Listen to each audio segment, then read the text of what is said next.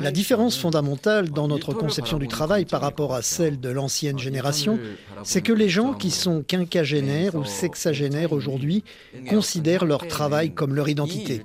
Mon travail, mon entreprise, c'est ma maison, je vais y dédier tout mon temps et cela durera toute ma vie. Mais c'est une vision bien moins présente pour nous aujourd'hui.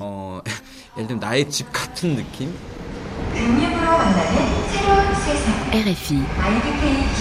Grand reportage.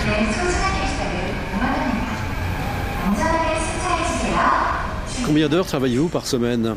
40 45 50 Plus? En Corée du Sud, le président Yoon Suk-yeol a proposé de pouvoir aller jusqu'à 69 heures de travail par semaine. Son idée, c'est d'offrir aux entreprises la possibilité d'augmenter les heures travaillées en période de forte activité et de permettre aux employés de se rattraper ensuite avec plus de congés ou des semaines allégées. Mais la mesure a été rejetée massivement par la jeunesse, car la Corée du Sud est déjà l'un des pays où l'on travaille le plus au monde, plus de 1900 heures par an en moyenne, près de 400 de plus que la France et 300 de plus que le voisin japonais. En Corée du Sud, une vie au travail, c'est un grand reportage de Nicolas Roca. Le matin, en plein cœur de Séoul, les transports sont souvent trop bondés pour réussir à sauter dans une rame de métro ou un bus. Pourtant, malgré la foule, ils sont plusieurs à parvenir à somnoler, serrés contre un siège. En théorie, ils partent pour 8 heures de travail, un peu plus pour certains, beaucoup plus pour d'autres. Depuis 2018, la durée de travail hebdomadaire maximale de 68 heures a été abaissée à 52. Elle comprend le minimum légal pour un temps plein, 40 heures, et un maximum de 12 heures supplémentaires. Évidemment, dans les faits, c'est bien plus compliqué. Pour en parler, nous nous rendons au dixième étage d'un gratte-ciel du centre de Séoul, dans les locaux de l'association Capchill 119.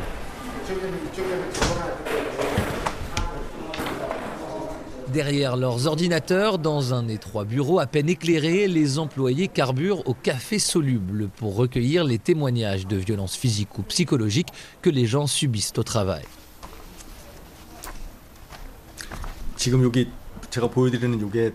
Regardez tout ce tas de papiers que vous voyez, ce sont des témoignages que nous recevons par mail. Et ça, ce ne sont que les mails de la semaine. Ils nous écrivent pour nous dire comment ils se font harceler, ce qu'ils subissent au travail. On reçoit environ 10 mails par jour, cela fait à peu près 200 par mois. Attendez, je vais chercher mon ordinateur. Park Jong-kyu est le porte-parole de l'association. On ne reçoit que des mails, nous n'acceptons pas d'appels car nous ne sommes déjà pas assez pour répondre à tous les messages. D'ailleurs, regardez là, ils continuent à arriver. Certains se plaignent que l'on ne répond pas assez. Il y a vraiment énormément de personnes qui souhaitent communiquer sur leur situation avec nous. Alors on a un groupe chat ouvert sur l'application Kakao Talk. Regardez là en ce moment, il y a 838 personnes qui sont connectées dessus. Cela leur permet d'échanger avec des experts en droit du travail qui apportent leur expertise et offrent des conseils. C'est ouvert de 10h30 du matin à 21h. On effectue des rotations pour qu'il y ait toujours quelqu'un qui réponde. Ceux qui nous confient leurs témoignages le font de manière anonyme. Mais nous, on révèle notre vraie identité pour essayer de les mettre en confiance. Voilà en gros les deux systèmes avec lesquels on travaille. Est-ce que vous avez beaucoup de cas de surcharge de travail, de personnes qui travaillent largement plus que ce qu'ils devraient travailler pour une raison ou pour une autre? Attendez, je vais vous lire un témoignage qui m'est parvenu aujourd'hui. On me l'a transmis à une réunion et je peux vous le lire.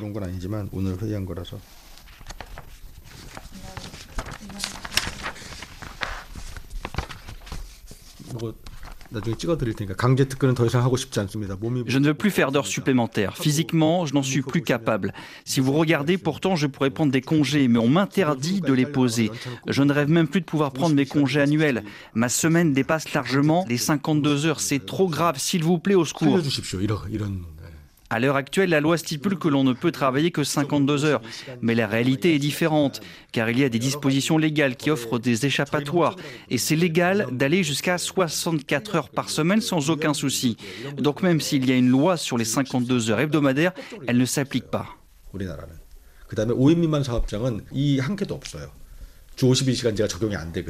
Justement, comment est-ce que vous avez réagi quand vous avez entendu la proposition du président Yoon Suk-yeol de de pouvoir flexibiliser le marché du travail à tel point que l'on pouvait aller jusqu'à 69 heures par semaine. Quand il était candidat, il avait initialement parlé d'aller jusqu'à 120 heures de travail. Immédiatement, nous avons fait des communiqués, des conférences de presse sur la gravité, le danger et l'irréalisme de cette mesure. Nous avons évidemment intensifié tout cela quand ces fameuses 69 heures sont devenues une proposition de loi. Donc nous avons parlé de la gravité de cette mesure, parce que nous avons dit d'une part qu'il ne devrait jamais y avoir d'heures de travail flexibles, et d'autre part que le plus gros problème que cause le travail gratuit en Corée, c'est le système de salaire inclusif.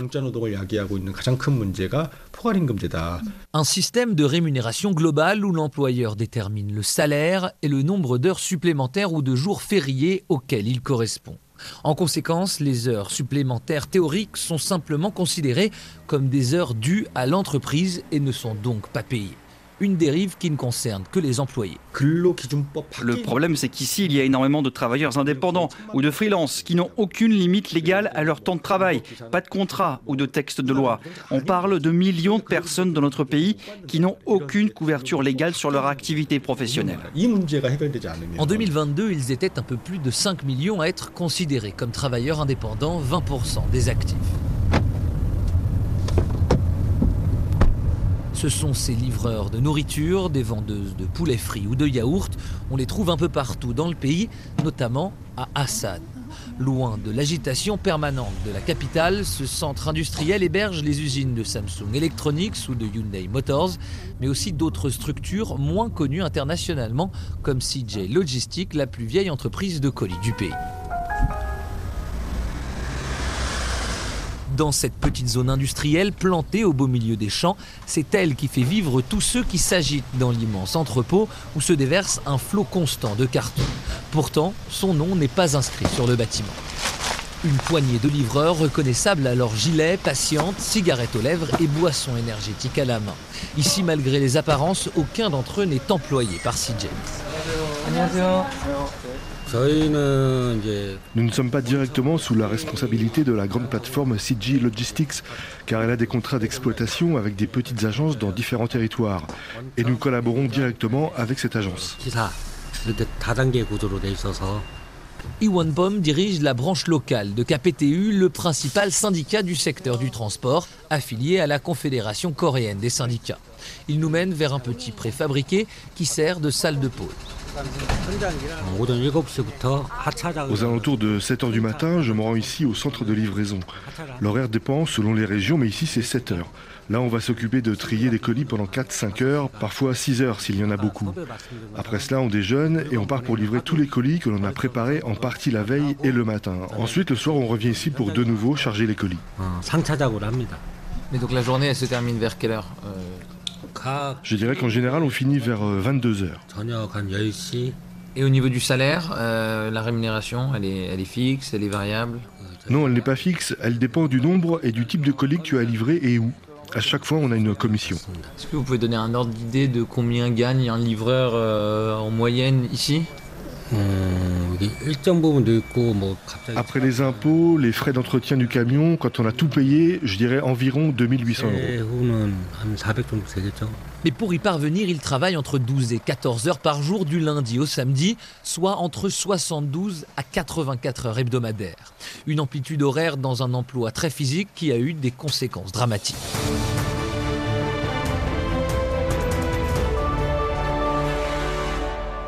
Les livreurs surmenés s'effondrent les uns après les autres.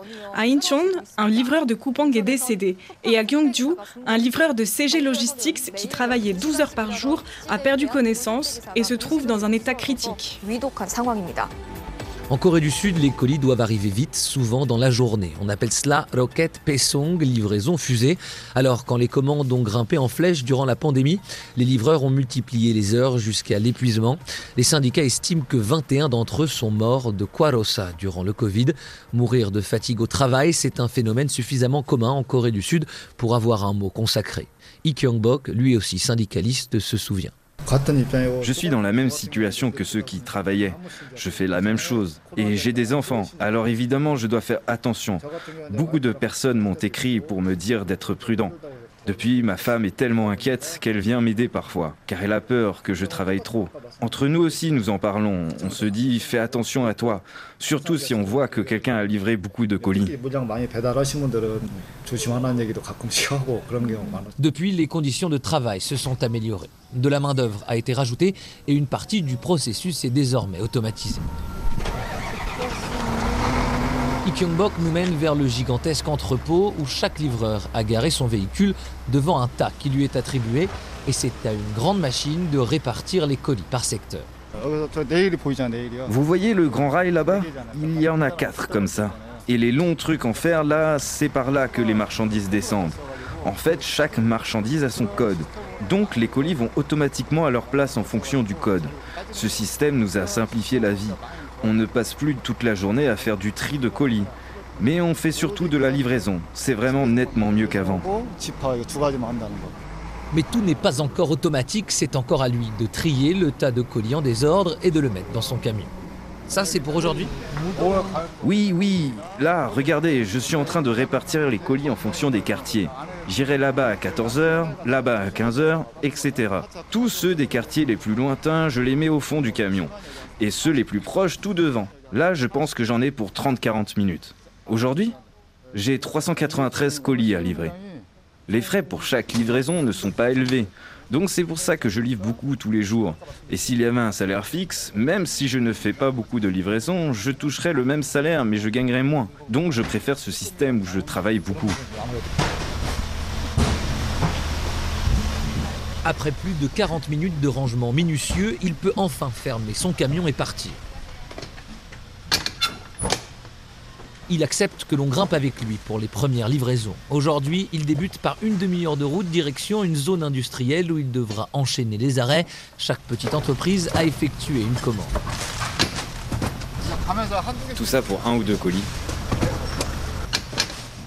À peine quelques secondes et il doit repartir.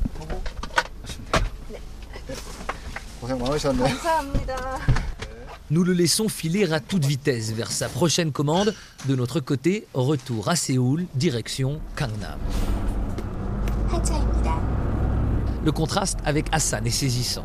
Le quartier mondialement connu grâce à la chanson de Psy, Gangnam Style, était l'un des moins développés de Séoul jusqu'au début des années 1980. Maintenant, les magasins des plus grandes marques de luxe côtoient les boîtes de nuit et les cafés branchés. C'est dans l'un d'entre eux que nous retrouvons Ihega. Urbaine, parfaitement anglophone, diplômée de l'université, à 29 ans, elle semble n'avoir rien en commun avec nos deux livreurs. Actuellement, je travaille en tant que vidéographe dans une start-up de nouvelles technologies. Avant, j'étais assistante réalisatrice dans une entreprise de films commerciaux. Même si j'aimais le travail en tant que tel, ma vie professionnelle était désastreuse. Parfois, je devais travailler 7 jours par semaine. Je rentrais chez moi à 2 ou 3 heures du matin. Et ces journées-là arrivaient tous les jours. Qu'est-ce qui vous poussait à continuer à travailler et à pas fermer l'ordinateur pour rentrer chez vous? Il n'y avait pas de mots écrits ou même d'ordre clair, mais personne ne rentrait chez soi, donc je ne peux rien dire. Donc si ton patron ne rentre pas, tu ne peux pas rentrer. Même s'il était parti, il fallait demander Est-ce que je peux partir? Jusqu'à ce qu'il m'autorise à rentrer, je ne pouvais pas partir. Ça remonte à mes années d'université. Je prenais des cours du soir où je travaillais très tard et je me disais, ça va, j'ai déjà fait pire. J'étais éveillée pendant encore plus longtemps au lycée. C'était comme ça que je pensais pour essayer de me pousser à aller toujours plus loin. La compétition scolaire en Corée du Sud est l'une des plus intenses au monde et les cours du soir sont quasiment généralisés. Au moment de l'examen d'entrée à l'université, les élèves ne dorment que quelques heures pour espérer accéder aux meilleurs établissements. Ce rythme effréné, elle l'a conservé dans l'univers du travail et cela a fini par affecter sa santé. J'ai commencé à ressentir des symptômes physiques liés à mon stress et des difficultés à respirer lorsque mon patron me réprimandait sur des détails. Au début, je me suis dit, je fume trop, donc j'ai arrêté de fumer. J'ai tout essayé, mais ça ne s'arrêtait pas. À partir du moment où j'ouvrais les yeux le matin, j'avais du mal à respirer. Je suis allée voir le médecin et il m'a dit qu'il n'y avait aucun problème avec mon poumon. Donc si cela continue, vous devez aller voir un psychiatre. Faute de temps, Hegang n'a pu se rendre qu'à un seul rendez-vous. Son travail l'empêchait de poursuivre son traitement. Depuis cette expérience traumatisante, elle a une vision très critique de la culture du travail en Corée du Sud. Avant, ce n'était pas un problème de briser mon âme si je pouvais avoir un meilleur portfolio, travailler sur des bonnes émissions, des projets intéressants. Mais après ce genre d'expérience, j'ai appris que j'avais besoin d'une vie dans ma vie. Je n'avais pas de loisirs, je ne voyais pas mes amis souvent. Je faisais maison, boulot, maison, boulot. Maintenant que j'ai changé d'entreprise, j'en apprends bien plus à propos de moi. Et pouvoir dire que j'ai un équilibre, c'est de me dire que j'ai quelque chose dans ma vie qui n'est pas lié au travail. Lee Hae-gang s'est aussi engagée dans un réseau de cinéastes féministes pour tenter de lutter contre une culture du travail qu'elle qualifie de misogyne. En Corée du Sud, le salaire des femmes est inférieur de 34% à celui des hommes, un record parmi les pays de l'OCDE. Elles sont peu nombreuses à diriger de grandes entreprises et très largement minoritaires au poste de direction. Elle n'est pas la seule à remettre en cause ce modèle.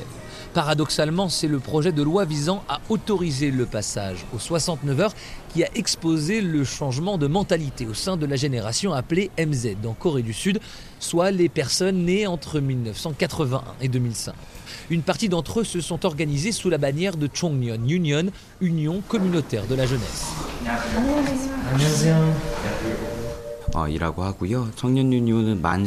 C'est une association à laquelle tout le monde peut s'inscrire, quel que soit le contrat, CDD, CDI, stage, même ceux sans emploi. Kim Sol dirige l'association. Après avoir enchaîné les petits boulots dans les usines de sa région natale du Cholado, il s'est engagé pour promouvoir une autre vision du travail. La différence fondamentale dans notre génération du travail par rapport à celle de l'ancienne génération, c'est que les gens qui sont quinquagénaires ou sexagénaires aujourd'hui considèrent leur travail comme leur identité. Mon travail, mon entreprise, c'est ma maison. Je vais y dédier tout mon temps et cela durera toute ma vie. Mais c'est une vision bien moins présente pour nous aujourd'hui. C'est justement le sort réservé aux générations précédentes qui le pousse à vouloir faire bouger les lignes. Nous sommes dans un système où travailler plus est une vertu. Et si l'on travaille peu, c'est mal vu, que l'on soit efficace ou non. Et malgré les évolutions, les visions qui diffèrent entre les générations, cela reste le cas encore aujourd'hui. Les changements économiques actuels ont profondément modifié les formes de travail en Corée du Sud. Prendre sa retraite aux alentours de 60 ans est devenu inatteignable. Le marché du travail est tellement compétitif que la plupart des gens sont contraints à quitter leur emploi dans une grande entreprise aux alentours de 40, 50 ans. Comment peuvent-ils subvenir à leurs besoins pour le reste de leur vie? Ils tentent de créer leurs propres entreprises et deviennent indépendants. Ceux qui ont les moyens parviennent à avoir de belles retraites, mais les autres, même s'ils avaient une bonne position plutôt stable sur le marché du travail, ils doivent devenir chauffeurs de taxi, livreurs ou autres pour espérer une retraite sereine. Au pays du matin calme, vieillesse rime souvent avec précarité. 43% des plus de 65 ans vivent sous le seuil de pauvreté. Dans ce domaine aussi, la Corée du Sud est tristement leader des pays développés. Beaucoup de jeunes qui cherchent à faire partie du système se rendent compte des limites de la compétition permanente et ont l'impression de chercher une aiguille dans une botte de foin. Il y a un vrai pessimisme, le taux de suicide est très élevé. Parmi les trentenaires, le sentiment que l'on refuse de laisser cette société à ses enfants est extrêmement présent en ce moment. Ce modèle tant décrié par les jeunes générations n'est pas prêt de disparaître dans l'immédiat. Pour faire face au manque de main-d'œuvre, le gouvernement envisagerait toujours une réforme afin d'offrir plus de flexibilité aux entreprises. Celle-ci pourrait augmenter la durée maximale de travail en période de forte demande. Ensuite, les employés sont censés rattraper ces heures supplémentaires en pouvant cumuler jusqu'à plusieurs mois de congé. Mais l'opinion publique sud-coréenne semble réticente à ce retour en arrière souhaité par l'exécutif. Les derniers sondages sur le sujet montraient que la majorité des interrogés étaient plutôt favorables à une réduction du temps de travail aux alentours de 36 heures par semaine.